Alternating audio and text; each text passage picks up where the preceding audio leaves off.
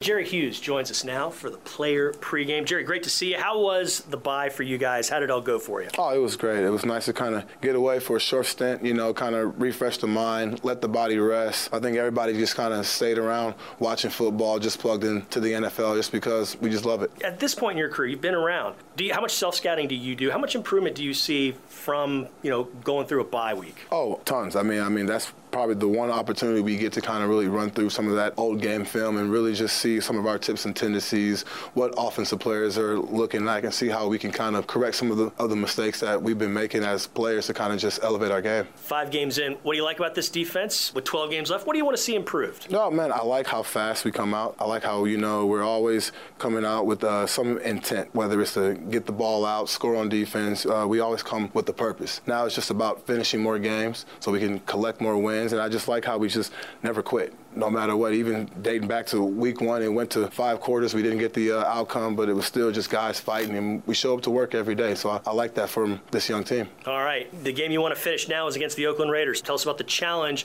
that Derek Carr and that offensive line brings for you. Uh, you know, they do a great job of getting Josh Jacobs going. I mean, he's one of the uh, top backs in this league, and then Derek Carr, you know, giving him time to kind of rely on that run game, and then he can get the ball downfield to Devontae Adams, and so we know with that offensive line of leaning heavy on their run, we're going to have a, we're going to have to bring our hard hats out pretty much because we know it's going to be a run game. And then once we're able to shut down that run, we got to get ready just to kind of get after Carr and just be nasty with it. How? When did you start eating healthier? When I got to the NFL. So yeah, That's- I'm yeah, going to be yeah, honest yeah, with you. Yeah, I mean, when we're in college, who doesn't make the late night runs to Taco Bell and Whataburger? I mean, you're not a Texan if you're not hitting Whataburger late night. Let's be honest. What's, so yeah. What's the uh, late night or what was? Oh, was man. the late You're night? gonna take me on a fat boy bench. I would go with a triple cheeseburger, Okay. chicken strips to start off with, Okay. uh, a fry, and a Powerade to wash it down.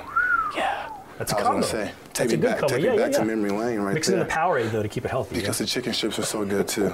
You can't go wrong with those. Yeah. Hey, you got to finish on that. Texans looking to get nasty against the Raiders Sunday in Las Vegas.